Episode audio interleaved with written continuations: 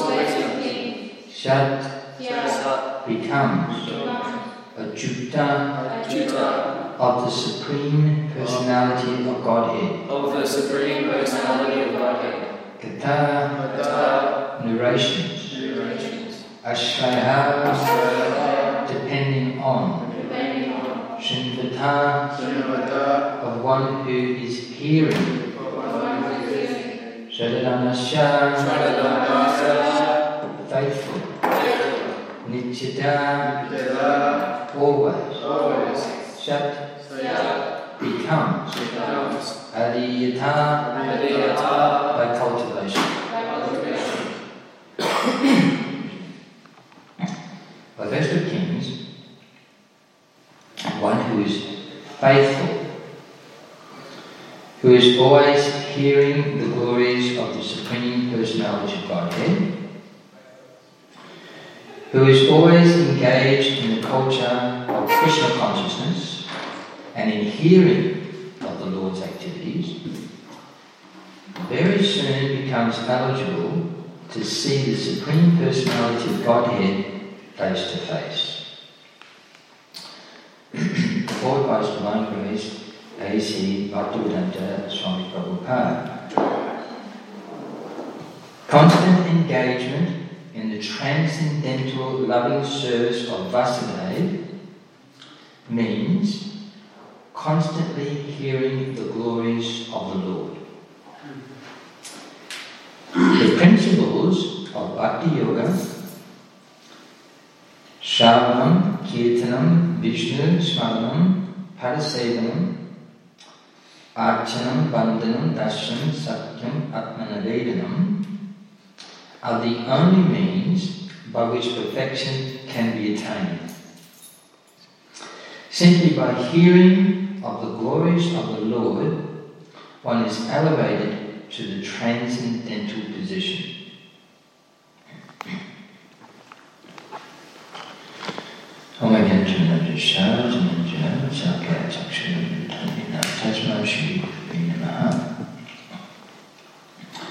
So now we're coming to the uh, part of this um, instruction by Narada Muni to King Prachinabarhi, where he uh, points out the how one gets out of the entanglement of the um, the spirit soul being entrapped in the conditioned uh, and entrapped in the cycle of birth, death, old age, and disease in the material world. So now, uh, having pointed out the living entity's situation, a very unfortunate situation in material existence, life after life, uh, we're coming to the point where he is giving uh, the way out, the option to go back to the spiritual world, to go back home, back to Godhead. And uh, here he describes that um, those who are faithful, uh, always hear the glories of the Supreme Personality of Godhead, uh, etc., uh, that they're eligible to see the Supreme Personality of Godhead face to face. So, now, the personality of Godhead um, is understood uh, by most cultures in the world that uh, follow religious principles, a bona fide system of religion. Most of them understand that the Lord lives in the spiritual world and He's also situated within everyone's heart. Most people have that understanding.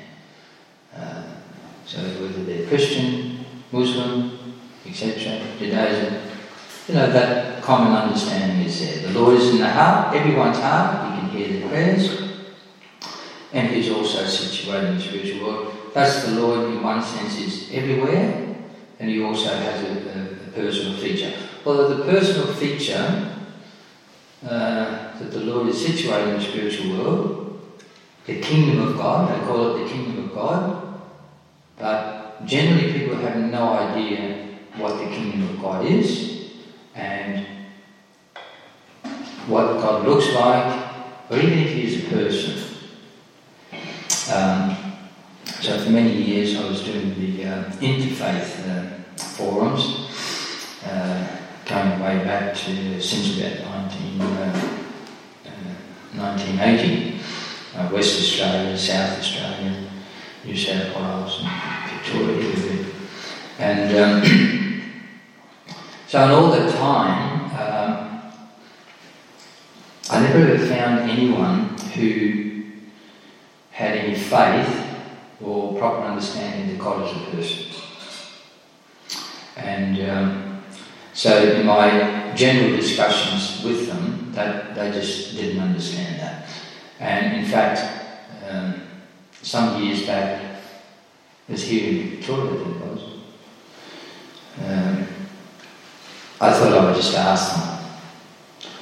And you know, there were the heads from Victoria and some of the states of the different uh, religious organisations, Christian, a couple of different branches of Christianity, and uh, Muslim, uh, Judaism, Buddhism. And I asked them, so there was about six or eight of them, I asked them, please, each one of you answer this question. In the is God, in his eternal situation, in the spiritual person? it's a straight out question. Uh, all of them babbled on for a little bit, and um, most of them said, uh, um, well, you know, can't really say, you know, one way or another. So none of them could just say, yes, God is a person. These are the heads of, you know, their, their selected as the people who will represent the teachings and answer the questions and, and what have you, and they have no idea.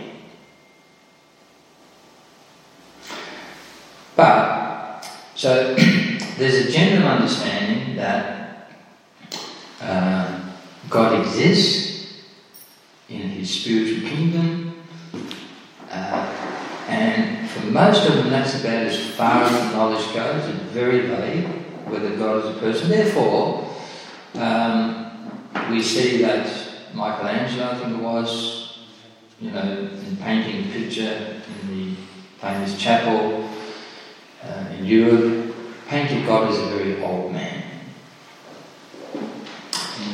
Now, of course, you know, we have pictures uh, of the Lord in our temples, if someone painted a picture that in any way didn't reflect uh, the um, characteristics of God, we wouldn't hang it in, in any of the temples. No matter, no matter how well it was painted, no matter who the painter was, even if it was Michelangelo himself, we wouldn't hang it.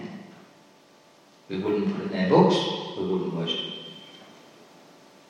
So, for that, so, you know, for centuries,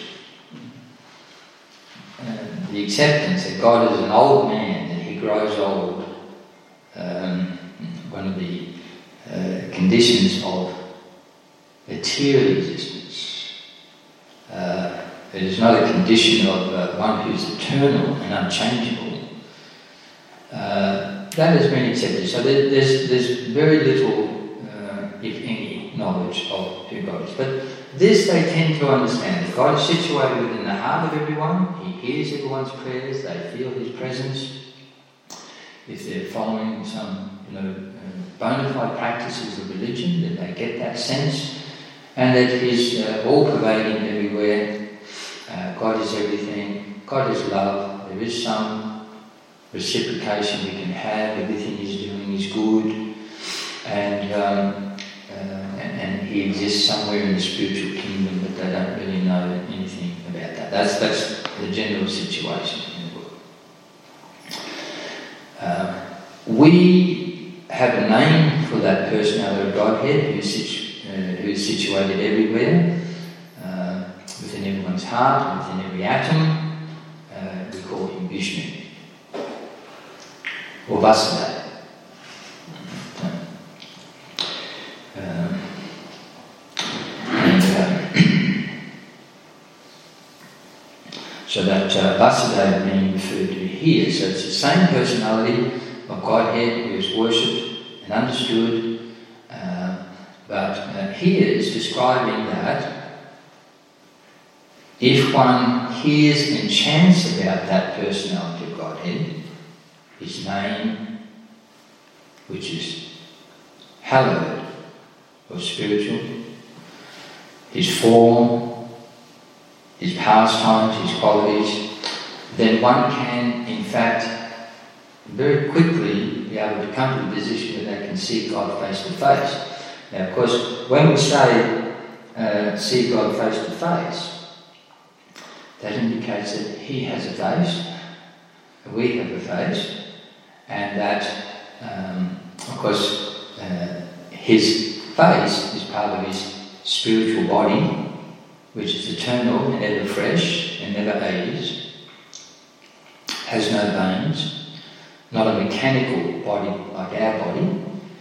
Um, uh, so we can see Him face to face with our spiritual senses, the senses of our spiritual uh, self, which also has a form.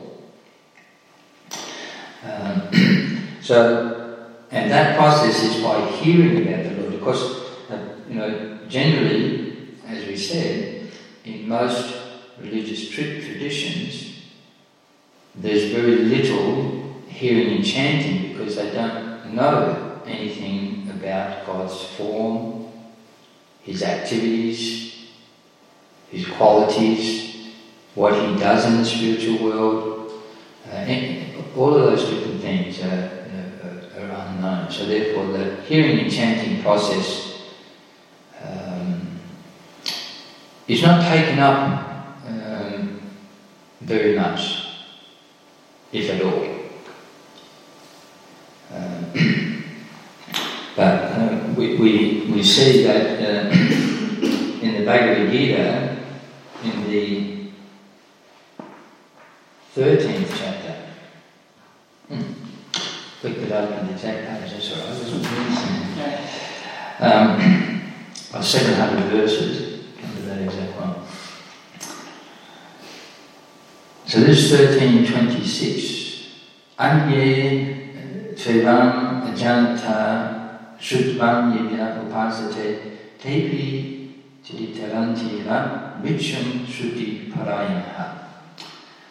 Again, there are those who, although not conversant in spiritual knowledge begin to worship the Supreme Person upon hearing about him from others. Because of their tendency to hear from authorities, they also transcend the path of birth and death. So, and in a similar passage, a similar vein of thought, in the sixth chapter, is one I prepared earlier, um, text 31. Six thirty one.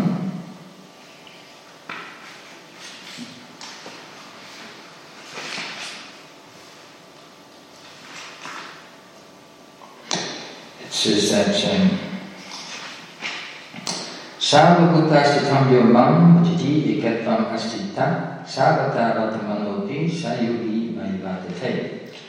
Such a yogi who engages in the worshipful service of the Supersoul, Vasudeva, knowing that I, Krishna, and the Supersoul are one, remains always in me in all circumstances.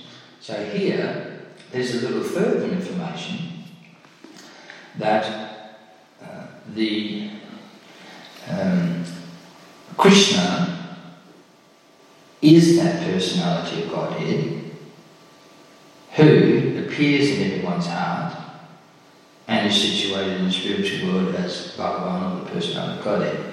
So that uh, here in this verse, that Supreme Lord is identified as Krishna. And uh, now it describes that there are many yogis because in India who meditate to try and see the, uh, the Lord uh, within their heart. So Prabhupada says in his purport, a yogi who is practicing meditation on the Supersoul sees within himself the plenary portion of Krishna as Vishnu, with four hands holding conch shell, wheel, club, and lotus flower. The yogi should know that Vishnu is not different from Krishna. Krishna, in this form of super soul, is situated in everyone's heart. Furthermore, there is no difference between the innumerable super souls present in the innumerable hearts of all living entities. Nor is there a difference between a Krishna conscious person always engaged in the transcendental loving service of Krishna and a perfect yogi engaged in meditation on the supersoul. The yogi in Krishna consciousness, even though he may be engaged in various activities while in material existence, remains always situated in Krishna. And as described in Bhakti Rasamrita Sindhu, a devotee of the Lord always acting in Krishna consciousness is automatically liberated. Um, and uh, then in the Narada Pancharatra, it says that by concentrating one's attention on the transcendental form of Krishna, who is all pervading beyond time and space, one becomes absorbed in thinking of Krishna and then attains the happy state of transcendental association with him. So then, by that state of uh, absorbing oneself in thinking of Krishna, um, one's um, cultivation of Krishna consciousness, and by always hearing and chanting about Krishna, it says that one is always in the transcendental state of associating with him, and is face to face. Um, it says further, the Krishna consciousness is the highest stage of trance and yoga practice. So, this hearing and chanting process, one is always absorbed in, in Krishna, that is an even higher and more intimate connection with the Supreme Lord and um, association with the Supreme Lord in an intimate, interactive, loving relationship that is even greater than the yogis. And of course, you know, in one sense, there are many persons, uh, you know, within Judaism, within Muslim religion, within Christianity, who, uh, you know, try to practice their religion in such a way they go into a deep trance and try and connect with the Supreme uh, or his representatives, such as um, uh, Jesus, Muhammad, uh, Mother Mary, like that. They, go, they try to go into deep trance, and they do that. They, they, they try and attain that. But he is describing that the process of um, engagement in devotional service, of hearing and chanting, especially, uh, is most intimately connects one with the Supreme. And um, we'll come back to that point. This very understanding that Krishna is present as Paramatma in everyone's heart make the yogis faultless. Yeah. And um, the Vedas, uh, uh, such as the Gopala Upanishad, confirm this inconceivable potency of the Lord as follows. Although the Lord is one, he is present in innumerable hearts as many. And again in the Matsya Purana, Vishnu is one and yet he is certainly all pervading by his inconceivable potency, in spite of his one form, he is present everywhere as the sun appears in many places.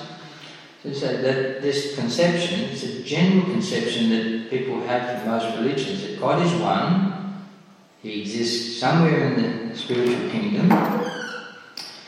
They don't know whether He's black or white, male, female, tall or short, or anything old or young, they have no, or whether he has two arms, arms or a hundred, they don't know that, but they know he's one and yet he's also everyone's heart. That very concept is there everywhere in all religions.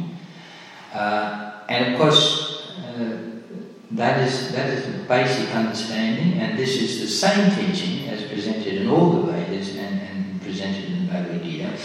And that per, that person of Godhead his one form is Krishna.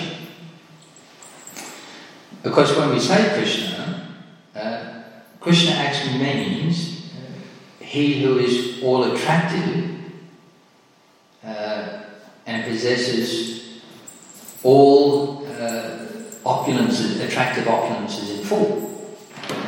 Uh, God is the possessor of all opulences in full and perfection, and therefore he is attractive to everyone. Um, one of the opulences of the personality of God is beauty. And therefore, God must be beautiful. God cannot be the source of beauty and yet have no beauty himself. Therefore, we cannot depict God as an old man. Grey hair. If he has hair, it's certainly not grey.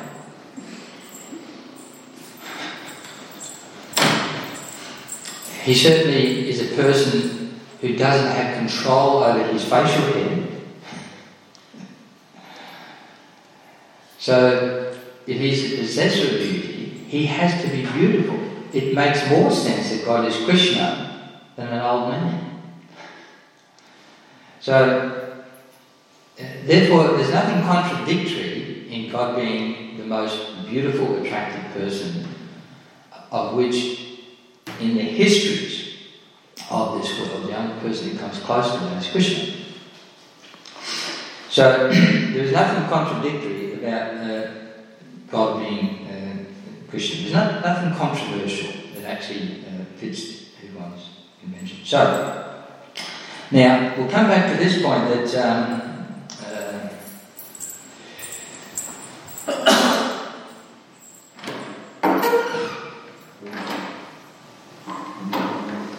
Yeah, it says that, uh, that, that, from the Narada Pancharatra, of course that's Narada Muni, he's speaking this verse of Bhagavatam, and he's also uh, being quoted in the Narada Pancharatra that by concentrating one's attention on the form of Krishna, absorbing oneself in thinking Krishna by the mind processes of devotional service, because all the different uh, rules and regulations and processes have one goal, that one should never forget the Supreme Lord and, and one should always remember Him. Uh, so those nine processes service are for that, and all processes of devotional service should be accompanied by Shravan, Kirtanam, Smaran, uh, hearing and, and, chanting the glories of the Lord, uh, and, and thus uh, always in deep in samadhi, meditating upon the Lord.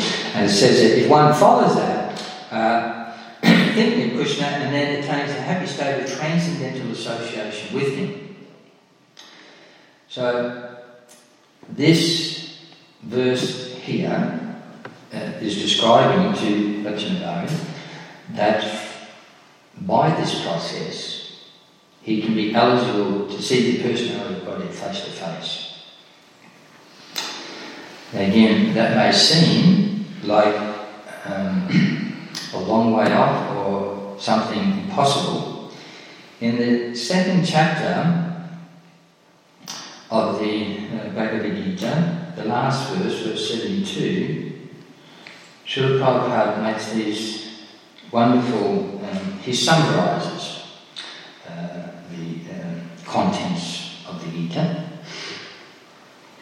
And um, uh, he starts his, so the verse is, verse number 72, that is the way of spiritual and godly life, after attaining which a man is not bewildered. If one is thus situated, even at the hour of death, one can enter into the kingdom of God. In his purport, he says, one can attain Krishna consciousness or divine life at once within a second, or one may not attain such a state of life even after millions of births. It is only a matter of understanding and accepting the fact. So, how quickly uh, one can uh, attain uh, this state of Krishna consciousness? One second, or after many millions of births. One, it's a matter of what is the difference? That one accepts the facts as they are, or one doesn't.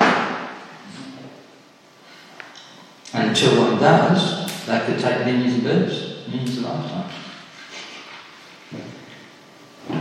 And then in that purport, Prabhupada says, there is no difference between the kingdom of God and the devotional service of the Lord. Since both of them are on the absolute plane, to be engaged in the transcendental loving service of the Lord is to have attained the spiritual kingdom. And further down, he um, well, I'll read that last paragraph.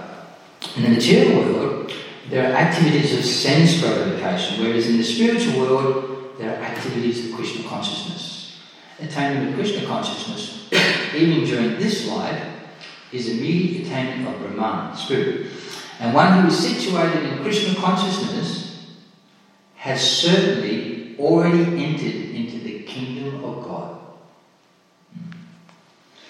So this process of uh, devotional service, as is being stated here in this verse, allows one to see the person of Godhead face to face. And you know, throughout the teachings of the Bhagavad Gita and the Srimad Bhagavatam, we understand that the Supreme Personality of Godhead is absolute.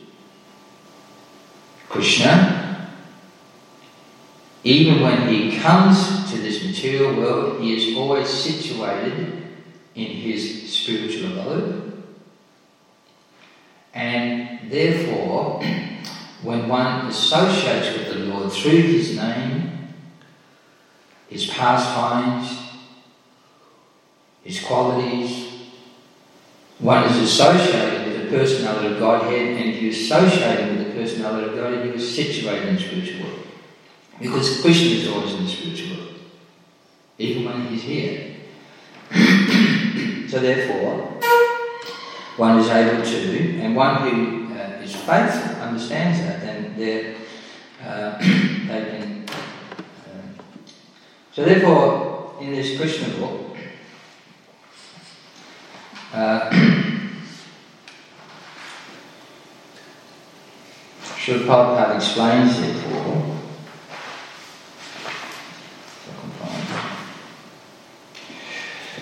that how does one come to this position of uh, being always in association with the personality of God, that one is never forgetting the Supreme Lord, and, and therefore the Lord is always uh, keeps one's focus upon uh, that devotee. Uh, Prabhupada mentions in, in the Krishna book that um, this uh, the pastimes of the Lord are generally heard and relished by liberated souls. So here the process given by Narada Muni is one should always hear and chant uh, about Krishna. But we see that because we're conditioned, uh, and even Prachinabarhi, because he was practicing religious principles under the modes of material nature, he also wasn't able to engage himself properly in Hira, Shravan, Kirtan, Smaran. And we see that, that even when you practice the religious system, if they're still under material culture predominantly, they can't take up this process nor they have any, any much attraction to it. Especially for people who kill animals, as mentioned in the Bhagavad um, We won't go into that. That's another class. But it is mentioned, especially the killers of animals who are God's children so to reduce it, the chances of engaging in this process of hearing and chanting about uh, the personal body. Who has many names, of which Krishna is the most, is the prime name because he is uh, all attractive. So then, it says that, um, so it's for the liberated persons, and yet the descriptions of the pastimes of Lord Krishna are so attractive that they are relishable for all classes of men. Hearing the activities of Krishna, uh, hearing the activities of Krishna, uh, such engagement is pure spiritual activity. it is essential for persons who are actually liberated to hear about the pastimes of Krishna.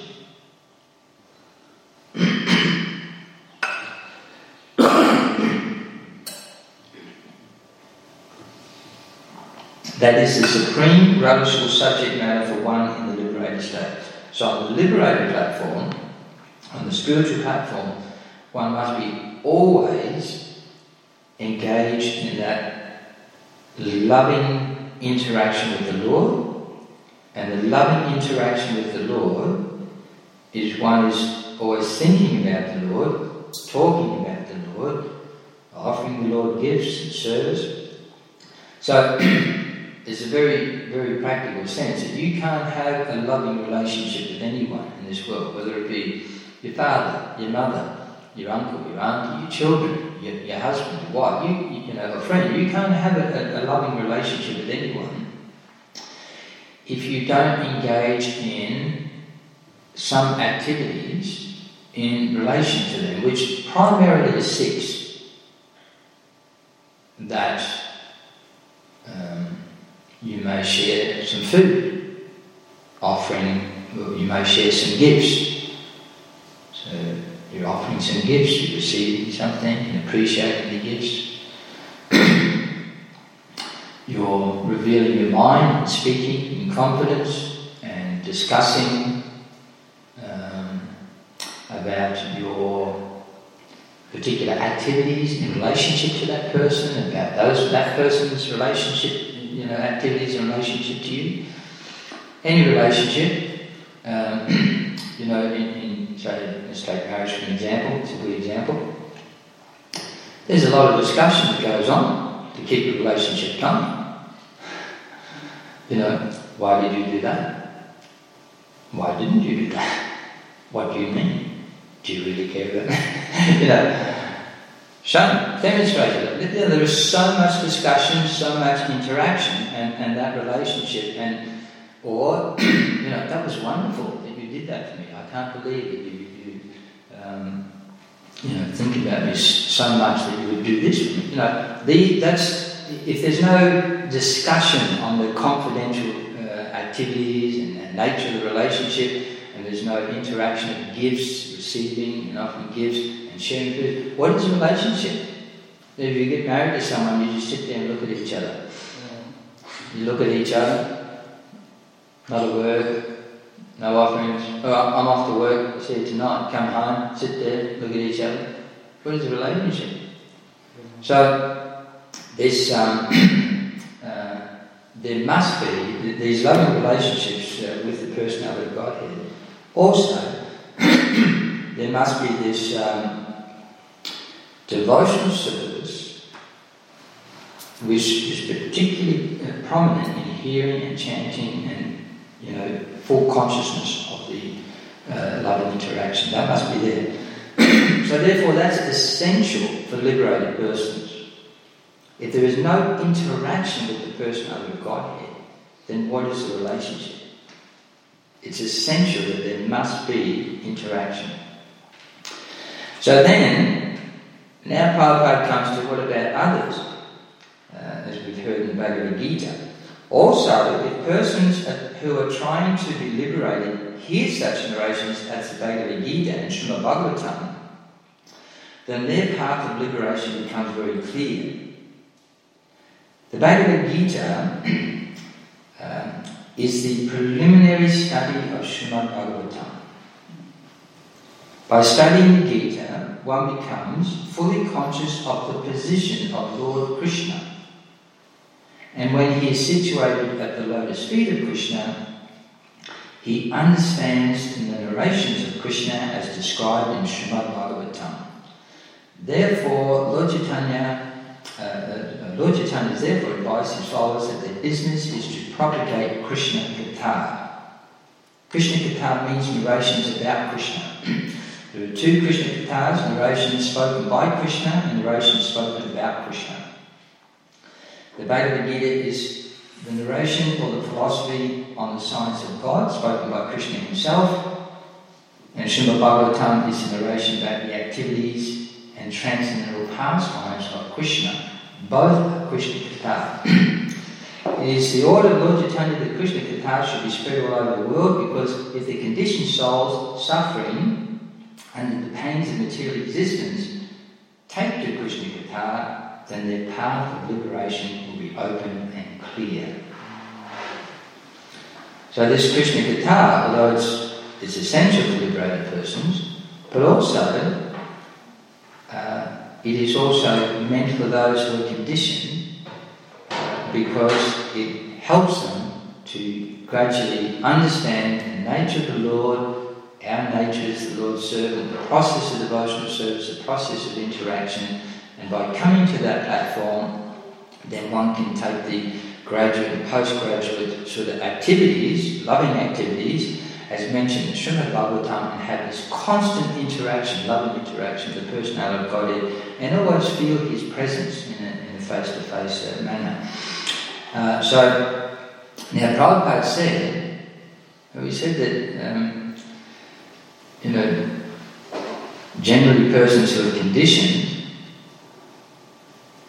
are not particularly interested in hearing, you know, in religious discussions or um, to, you know, to some degree, what to speak of, um, you know, hearing and chanting about Krishna, the personality of Godhead.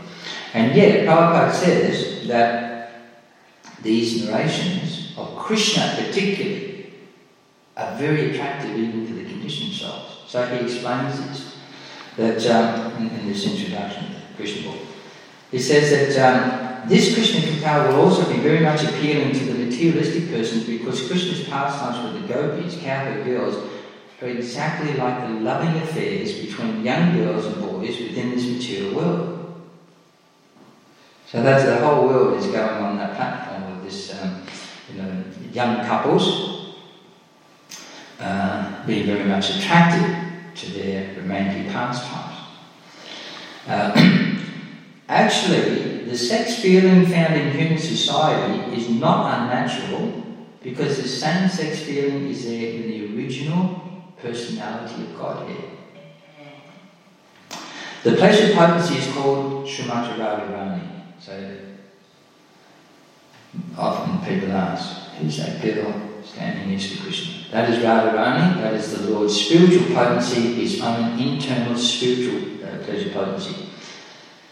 The attraction of loving affairs on the basis of sex feeling is the original feature of the Supreme Personality of Godhead, and we, the conditioned souls, being part and parcel of the Supreme, have such feelings also, but they experience within a perverted, minute condition.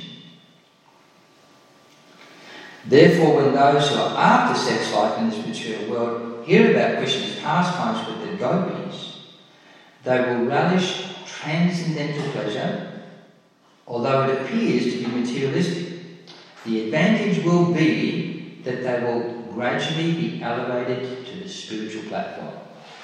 So, because they're associated with the Lord and His activities under proper guidance, hearing and chanting under proper authorities, uh, that have been discussed, and that's been discussed in the previous verse, uh, then when they hear and chant in, in that way, they can understand that the activities of the Lord are the original sex attraction or the original pure loving spiritual pastimes which we experience in the material world as a perverted sort of love in a very limited, minute way.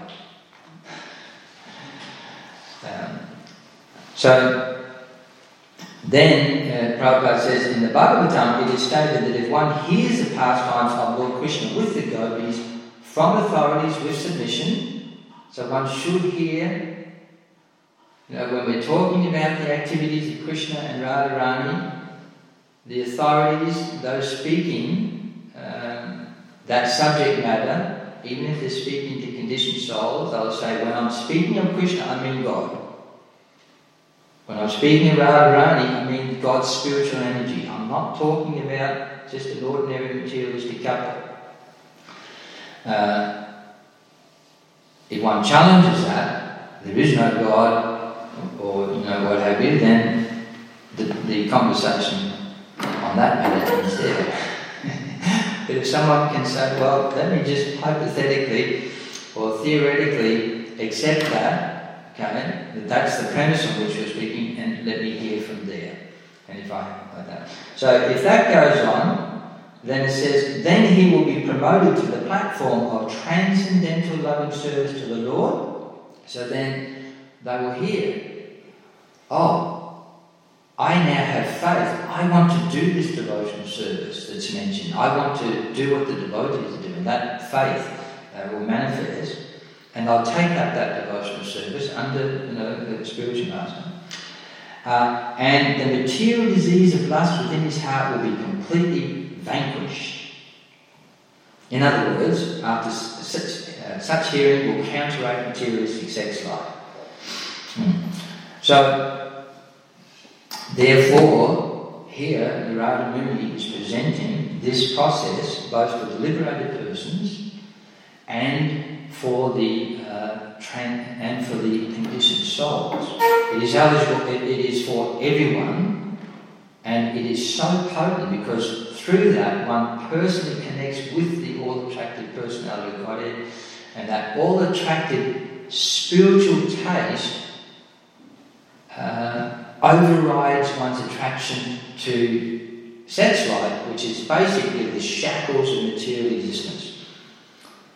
So in the, in, in, the prisons, there are the shackles of bars and walls, but in the material world, uh, the shackles are our attraction to sex life. That, that will keep us here. We will want to stay here. In fact, you know, uh, as that you sometimes see in the, you know, different uh, car bumper stickers, but basically people have the opinion that I don't want to go to the spiritual world because it's boring. You know, if you want to have, you know, sex life and party and stuff like that, stay here material world.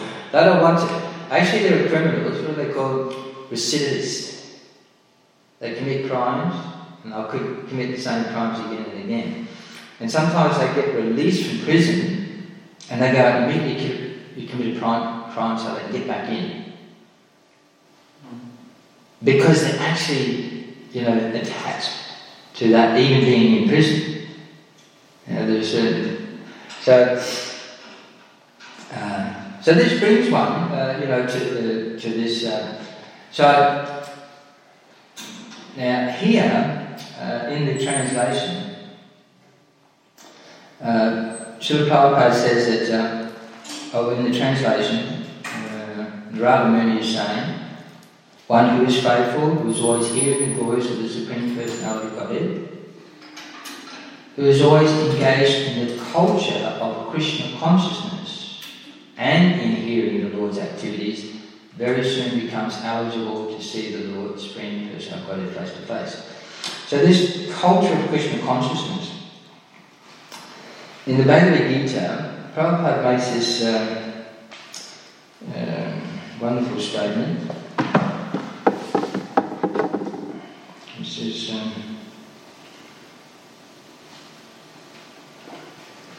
in text number one.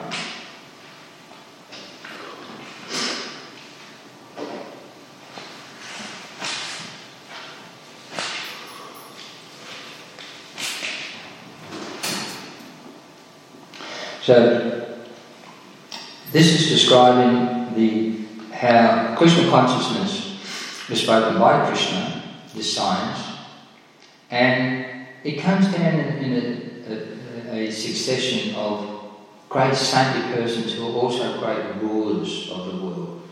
Because it is their duty that the entire population will, you know, take, it, take up this uh, Krishna consciousness, which is the only way that one can actually uh, uh, understanding the personality of Godhead of revelation. So, in the purport, Srila Prabhupada says, uh, the kings of all planets are especially meant for protection of the inhabitants, and therefore the royal order should understand the science of Bhagavad Gita in order to be able to rule the citizens and protect them from material bondage to lust. Right, so this shackles of sex life. Um, human life is meant for cultivation of spiritual knowledge in eternal relationship with the Supreme Personality of Godhead, and the executive heads of all states and all planets are obliged to impart this lesson to the citizens by education, culture, and devotion. Really like that statement. So, you know, this, and this is, of course, you know, the Krishna consciousness movement. We're also meant to, uh, because the governments haven't taken it up yet. We're doing it for them. So, uh, therefore, those who take up Krishna consciousness, they're above, or should be, transcendental to the uh, all the uh, Brahmanas and ashrams. Um, you know, they don't identify themselves as Brahman, Kshatriya, Vaishya, you know, Sannyas. They don't they identify, we identify ourselves in the servant of Krishna. But for the service of Krishna, a devotee will engage in any activity as a Kshatriya, as a Vaishnava, a Sudra. But if something has to be done, they'll do it. So we're doing the work of Kshatriyas as well. We're doing the work of the rulers. That by education, culture, and devotion, propagating that, we're trying to spread Krishna consciousness. But it actually should be coming from.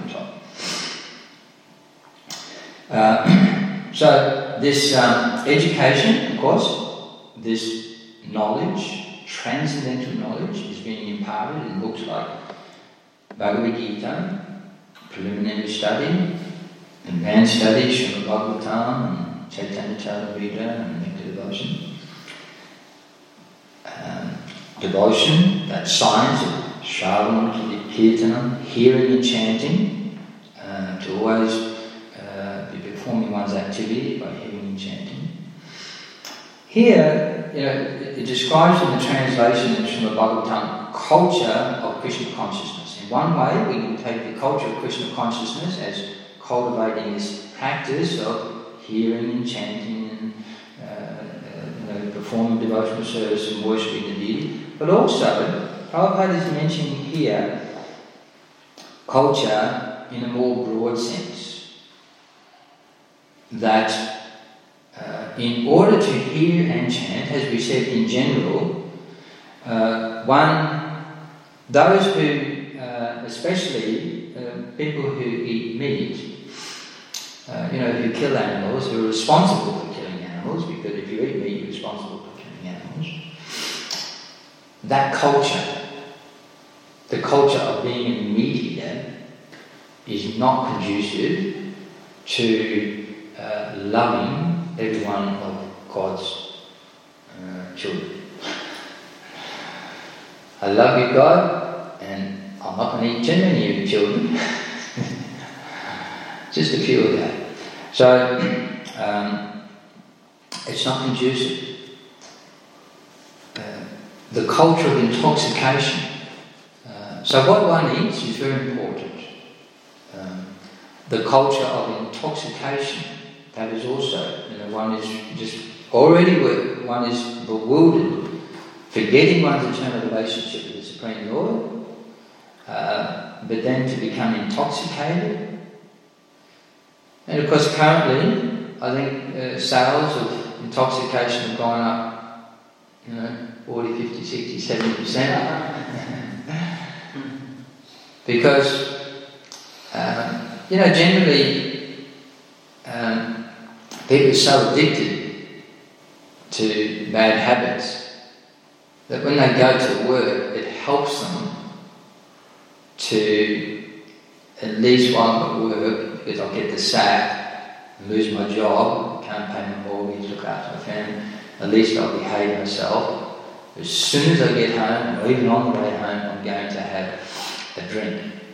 So, because these days, people are so addicted to drinking that they'll drink even while they're driving. So now there's, there's laws. There never used to be laws. But now there's laws. You can't drink. You can't get drunk while you're driving. Oh, but I want to. No, you can't. You, you, people are dying. Um, I knew this elderly person. He was a, a war veteran. But um, he told me, he said, uh, you know, he, will go down to the hotel and uh, he'll drink as much as he can. And then he says he puts the car into automatically pilot and drives home. Now, there is no automatic pilot in a car.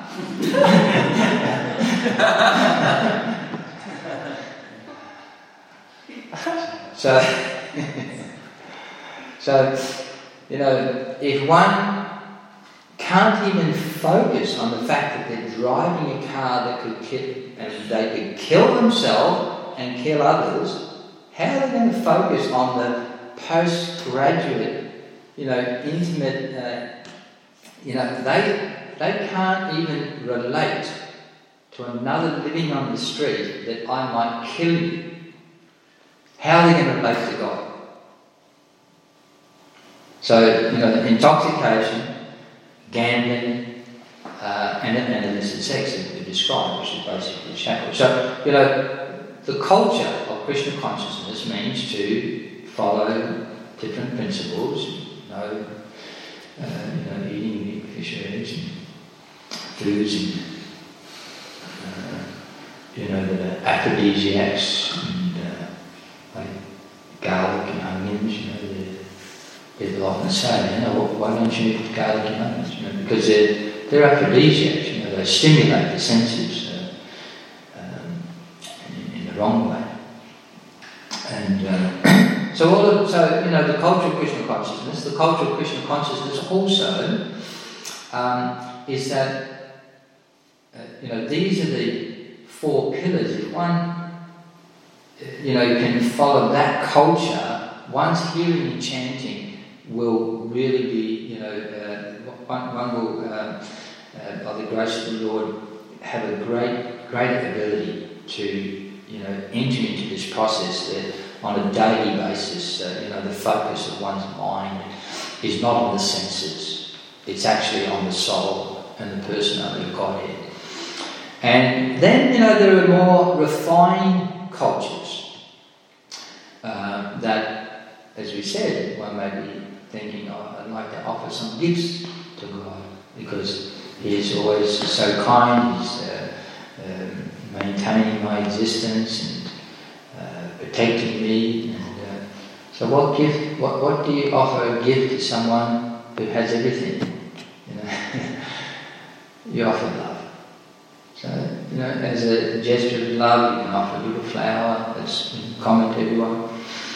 And um, uh, always surprises me, even with uh, you know uh, people who have worshipped the Lord and their families for thousands of years, and if you go to their home, they never have flowers. There are very few people, you know, grow flowers.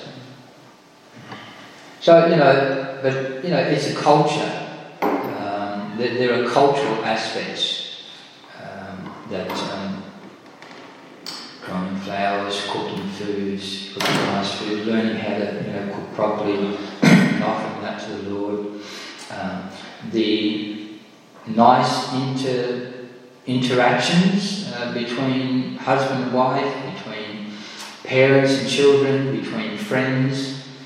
Um, these activities are very conducive to Krishna consciousness. Actually, you know, in in the early days of Krishna consciousness, uh, you know, a lot of mistakes were made because the, you know, there was a strong emphasis on uh, chanting 16 downs, you know, a single Krishna, but the culture uh, of, uh, you know, the interaction uh, between devotees as they went about their, um, you know, activity. So it was almost, you know, in, in some places, if you were a grihastha living outside of the temple, um,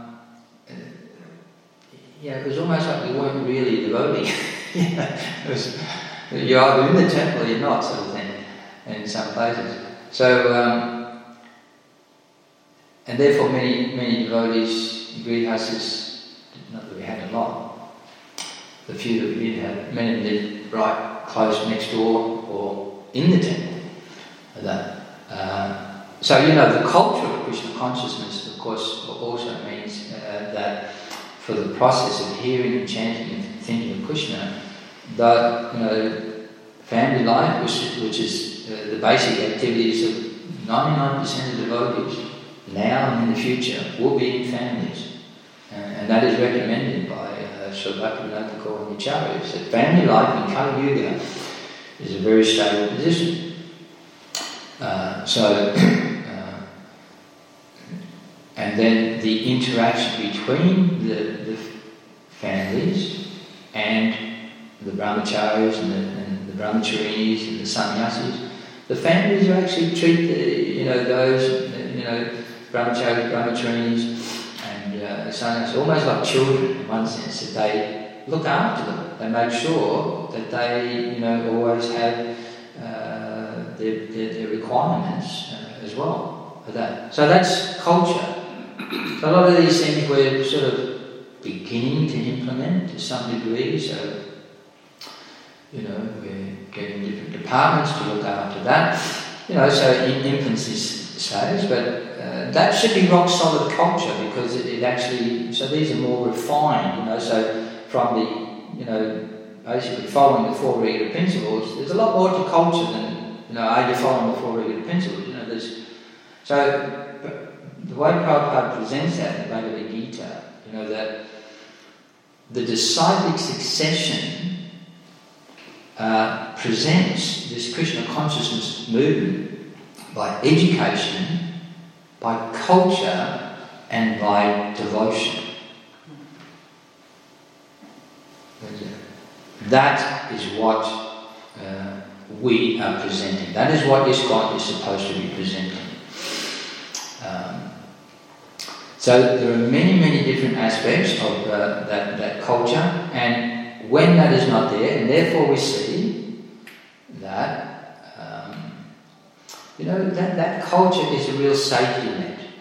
And, and, and uh, that, that's one of the things that uh, I personally have noticed, that because, um, you know, in the West really they don't have a culture. You know, there's tomato sauce and football and a couple of other things. They, they, in other words, we've made a culture of not having a culture. You know,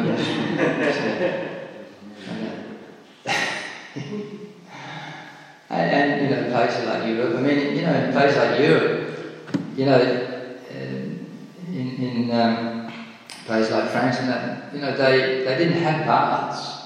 You know, they just had perfume and wigs. yeah.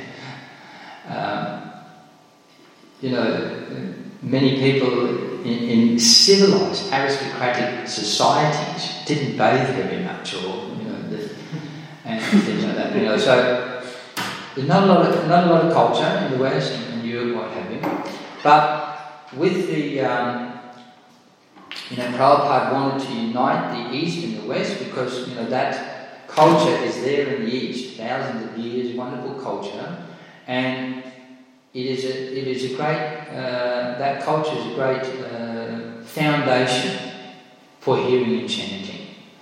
So in other words, sometimes, sometimes people have some difficulty, they lose their attraction to hearing and chanting about Krishna. Maybe they've committed offences, or maybe they've seen so many others committing offences or behaving badly. You know, when there's no proper part of culture, is that devotees are hearing and chanting and they're developing good qualities. Uh, sometimes, it, especially you know the younger, more uh, beginning at the devotee years, when they see devotees behaving badly, uh, if there's some difficult difficulty, then the difficulty and, and the combination of seeing devotees behaving badly, they can just fall away. But if there's a strong culture that the interactions and the qualities of the devotees very very nice that even if they lose their uh, you know somehow their spiritual bearing of always cultivating Krishna consciousness rather than Kirtan Smaran, they're, they're still very attractive. There's a nice uh, um, you know, in- interaction between the devotees, and they're very attracted to the qualities of the devotees, and the devotees are very caring for each other.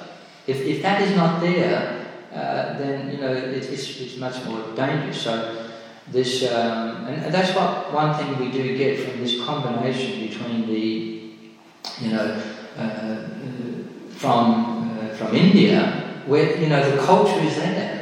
It's called the uh, the land of, uh, you know, the, the land of uh, piety. Is, uh, you know, um, one has practiced culture and, uh, and religious life or spiritual life for uh, many, many lifetimes, uh, and therefore one takes birth in India.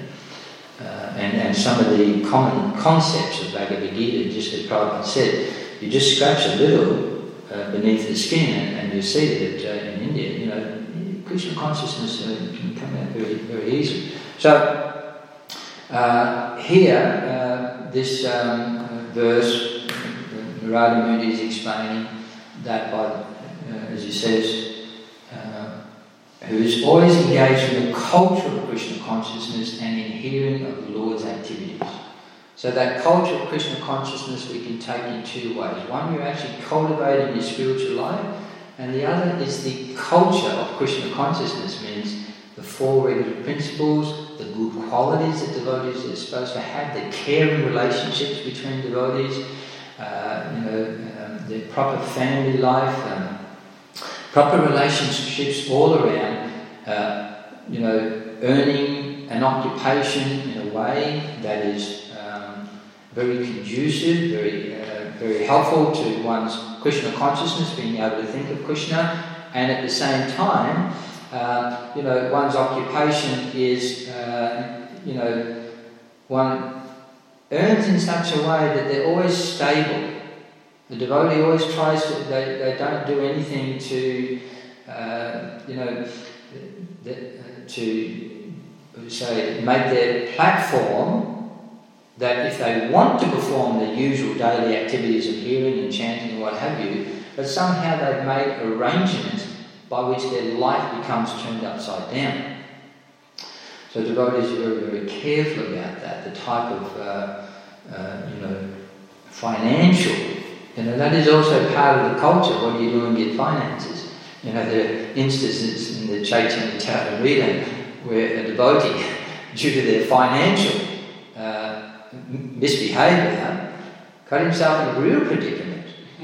Uh, and uh, they asked him, the Lord, oh, you, you know, help such and such. I think the devotees had to come and help him. But um, you know, all of this is part of the culture. Uh, the devotees arrange their life in such a way that they can just go on daily and cultivate Krishna consciousness because their culture as a society, as a temple, as a family is supportive. Uh, and if when and Krishna's pastimes, these pastimes, as we said, even the materialists, but they're so attractive that gradually, if one you know hears in chants, the more one hears in chants, the more one becomes, uh, as Prabhupada said, it's like uh, the attraction between a young you know couple. They can't stop thinking about each other. And as one hears and, and, and chants about Krishna, it's like that. I just got to hear more. I've got to make some more time, and I don't want to do anything that's going to disrupt that. And um, I was thinking about that you know, this morning when, when I uh, uh, I read the Bhagavad Gita before I ever met a devotee, and I was very, very much attracted to it. So much so I used to go and camp in the, the woods uh, with a bag of muesli and a bit of water, a bit of powdered milk, and I'd just read the Bhagavad Gita. And then I found the Nectar Devotion, and I was reading the Nectar Devotion, and I was just so attracted. So I just didn't want anyone to disturb me. You know, Didn't want anyone to disturb that reading process, and I just, you know, from morning to night, I just read that book. And of course, you know, when I met the devotees and realised, gee, I've got so many book, more books, you know, I'm joining. and um, uh, so when I used to have, uh, you know, breakfast, from the very beginning, I'd eat really quick, so that I'd have a little time before breakfast and a little time after breakfast because I was just so, you know, the, the, the, the, the scriptures are so attractive. You know, the more you hear about Krishna, you hear something about Krishna, you think, that is so wonderful. And then, you know, and then you hear something and you think, that is even more wonderful. And then it mentions something else, you think, I've got to know about that. What was that pastime? I've got to find that.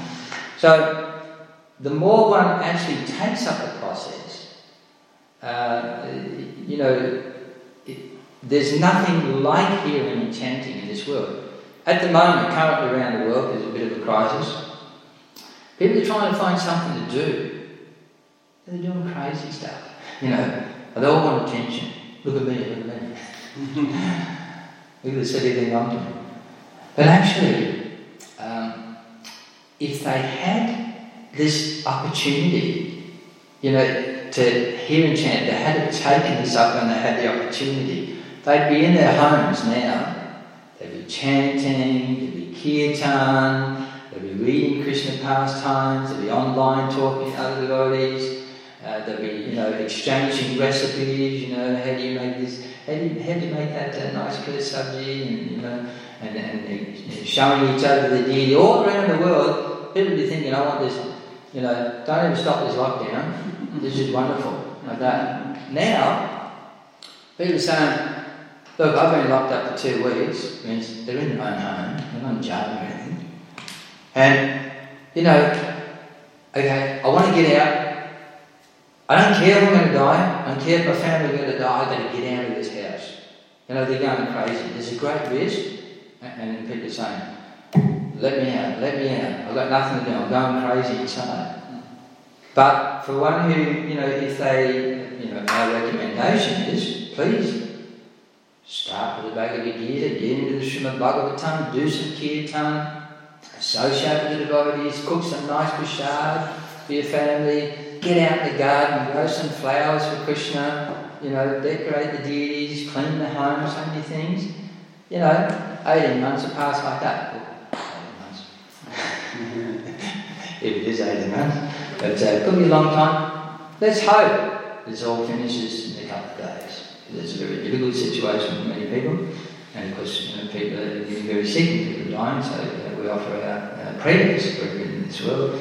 But on another platform, uh, certainly uh, there's uh, unlimited, you know, one can feel uh, that they're actually in the presence of the personality of Godhead immediately if they actually take up the process of uh, devotional service, and then they'll not be sort of desperate to get out of their house. They'll be desperate, they'll, they'll be thinking, you know, here I am with the personality of God, and I'm experiencing, you know, ever fresh bliss on a daily basis.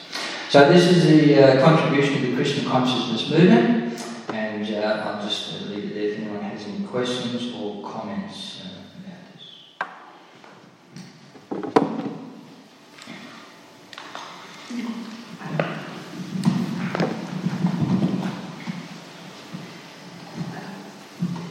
Trying to understand the, the process of uh, the approach of Narada Muni towards uh, uh, Prachinabarhi.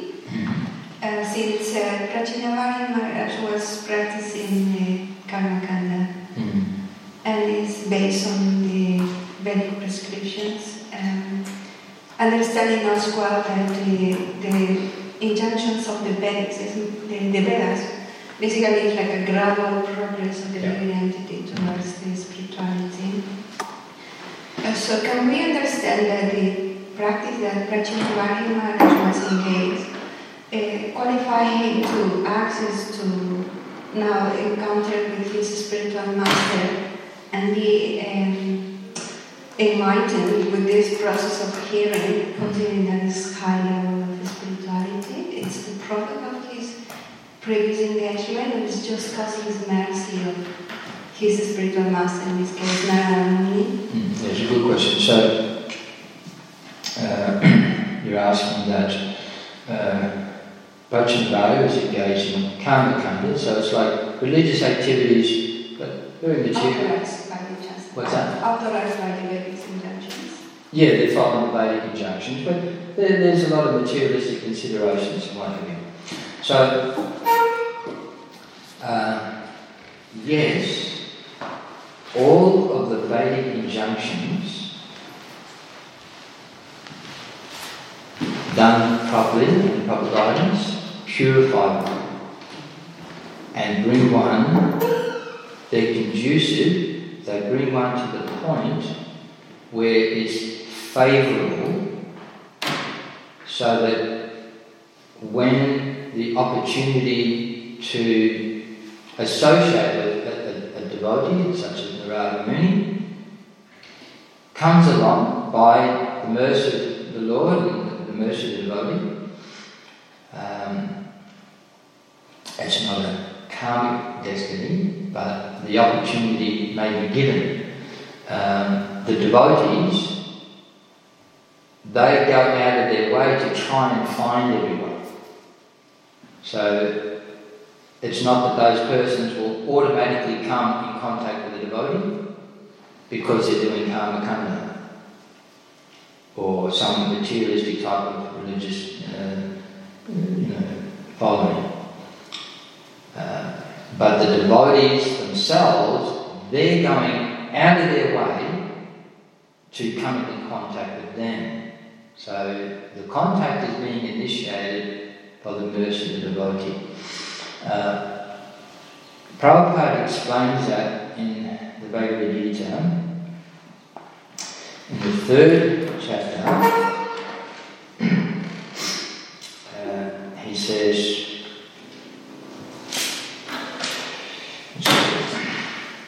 um,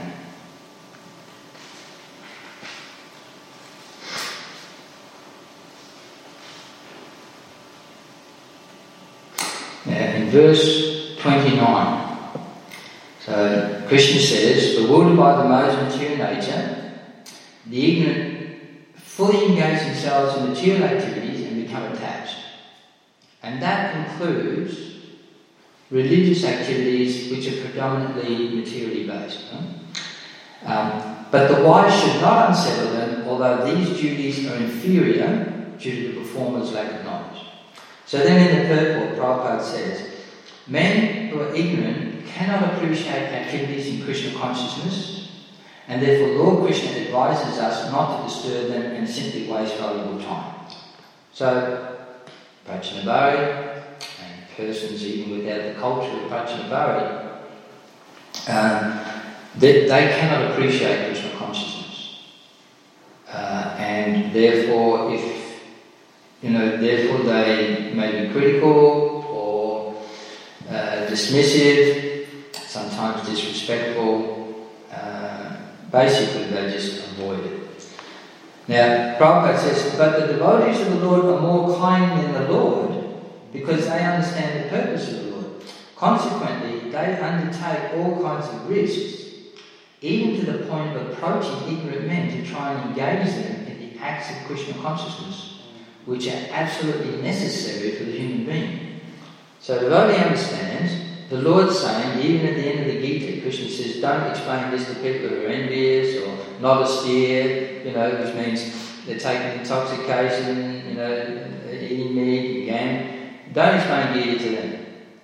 You know, and here, a similar thing. But Prabhupada has mentioned, because this is see in the uh, Chaitanya Charitamrita, and even if you take the, the, uh, the verse that we just read, Krishna says himself in the 13th chapter that you know, even persons, conditioned, material persons, if they hear, they can come to this platform of Krishna consciousness. So he's saying, if they, if they hear, they can come. And at the other times, he's saying, don't speak to them. So he's saying the two things. But we understand that the whole purpose of the Gita is that, is that Krishna appeared to bring people back to the spiritual world. That's what he really wants. More so than not speaking to them because they, you know, uh, they're not interested. More than anything, he wants his children to come back to the spiritual. That is the main thing he wants. And therefore, the devotees follow. Well, that's the more that you want. That's what we're going to do. And we're going to take the risk. It's our risk. Uh, you know, you're saying it's a risky business because they're not interested. That's okay. We'll take that risk. We'll take that dividend. So it's not that Prachinabharam uh, is automatically going to come to that platform. But all of those Vedic processes, from processes for those in Tamaguna, for processes for those in Rajaguna, processes in Satvaguna, in the Bhagavad Gita in the fourth chapter, Krishna says they're all purifying and they remove simple reaction. And by that process, one who comes into contact with a devotee in that more purified state, there's, you know, the chance, you know, they can either accept what the devotee is saying or not. But all of those purifying processes are trying to bring them to the point where they're in a more likely position where they'll be respectful and at least hear. Okay. Yeah.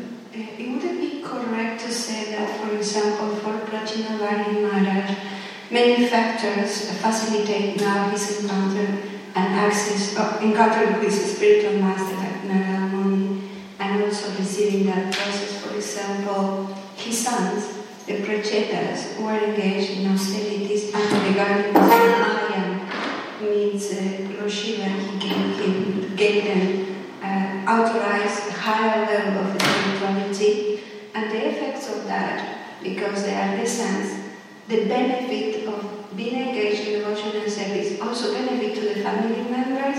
That's right. You receive like um, uh, all the time. I personally been instructed if I'm engaged in devotional service, the benefit of that will benefit uh, will also grant it to ten generations in the past and in the future. We also understand that because the Prachetas were engaged in high level spirituality, the benefit also went to Prachinabarhi Maharaj to qualify mm. to access to this higher spiritual process? Yes, that's, that's right. That um, uh, when the devotee is uh, helping people to, you know, hear a little bit about Krishna, in the process of devotional service um, that some of the people that they come across, you know, show no interest, uh, and some of the people that they come across may accept and you know hear, uh, and of course they do have family members and they do have friends. And it's natural that although a person is not particularly interested in Krishna consciousness, even if it was presented to them, but if another family member or a friend, etc., takes that Krishna consciousness, then because they're interested in that person, just in a material way, they may take up Krishna consciousness also. Yeah, that's about it. And, um, and the other thing is that, of course, you know, naturally when a person becomes, uh, realizes that, you know, by this Krishna consciousness you can experience this uh, transcendental blissful life and become free from the miseries of material existence and go back to Godhead, they're always thinking about their relatives and their friends. Uh, not, not according to uh, materialistic uh, blood relationships sort of thing, but naturally there's a natural affection for them. And because they're thinking about them, then, then Krishna also thinks about them. So if a devotee thinks, oh, you know, I had, you know, my, my brother, my sister, know, my mother, you know, she's not very interested, I wish she was. Then Krishna, because the devotee is thinking about that person, then, as it says, you know, then because Krishna is always thinking of his devotee. You know, the devotee is always pleasing Krishna, and Krishna is looking for the opportunity. I want to please my devotee. What does my devotee want? The devotee is saying, I don't want anything for myself, they're thinking, I wish my this relative or friend could become. So Krishna makes some arrangement. So yeah, it, it does. It it, uh, it, it benefits. So um, otherwise, People, by their religious activities, under the, you know, which basically somewhat materially covered. Uh, in other words, they don't really know anything about God and they don't know how to interact with Him in devotional service. And a lot of the you know, spiritual activities are very vague or centered around even the politics in this world. Uh, you know, what to speak of other materialistic people know religious principles, none of them will automatically by their austerities, their cultivation of knowledge, uh, or their moral principles of this world, none of them, none of that will actually uh, guarantee that one will become a devotee on the transcendental platform. It does not produce that result, none of those activities.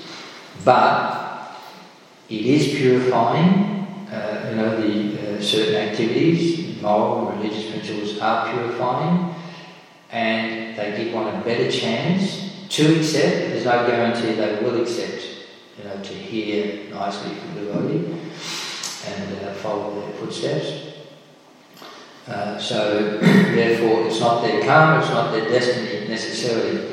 The only reason that it is destined that a devotee may come into contact with another devotee and begin the process is because they've done devotional service in previous life and therefore they're guaranteed to again get association and take off where they left off. Those persons are, that, that, that is a spiritual arrangement uh, made by the Lord uh, so that they can continue where they left off on the spiritual platform, but it has nothing to do with their cultivation of knowledge, austerities, or moral principles.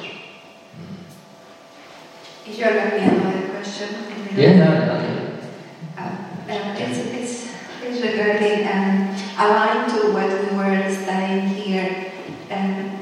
point, the principle of being, because we forget Krishna, we get entangled with the influence of material nature and the mm-hmm. bodily conception of that. Mm-hmm.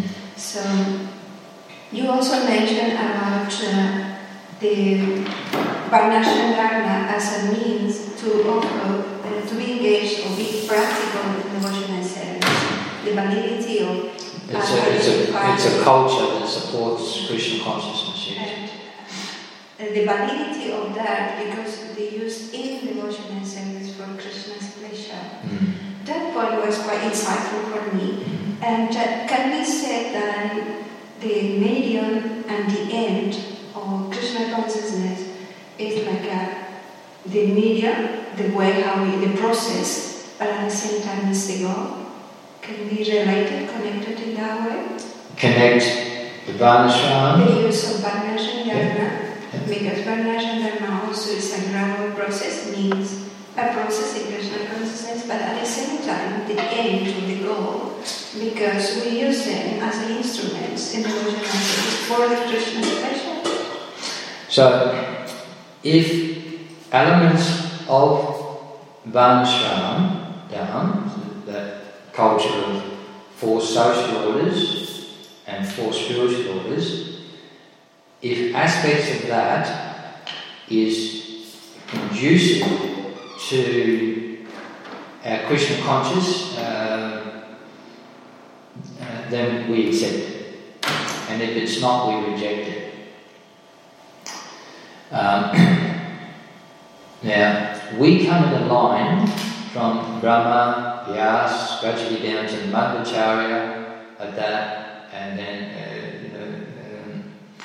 gradually Chaitanya Mahaprabhu, who's Krishna himself.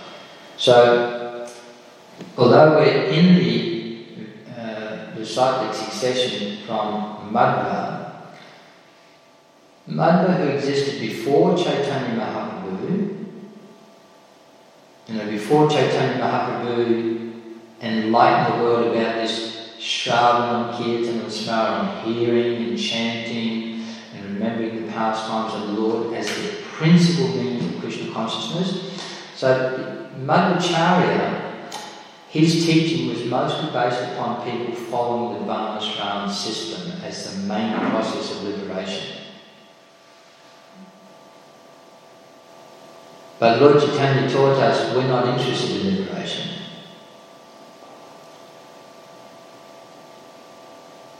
We're interested in love of God, which is the fifth goal of life. So the Varnashram institution awards the four goals of life.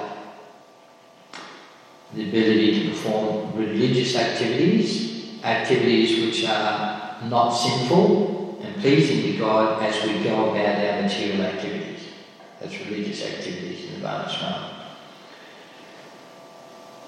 It allows us to develop uh, economic development so that society and families go on, and then we can enjoy life uh, in that situation and ultimately attain liberation. Liberation means one can go to the impersonal Brahmajyoti or can go to Vaikuntha. above that. So one can go to uh, Vaikuntha with, um, you know, having a strong attachment to the Lord and being sinless and being detached from this uh, material world and a uh, desiring to have a, a, relationship with the Lord. Uh, you know, there is um, an aspect of love of God. But one can go to Vaikuntha where the concept of liberation is perhaps more significant than the aspect of love of God. Hmm? Although it's there. Lord Chaitanya is giving something different. He's saying, so above Varnashram, which is often those four, we're only interested in the fifth goal of life, which is love of God.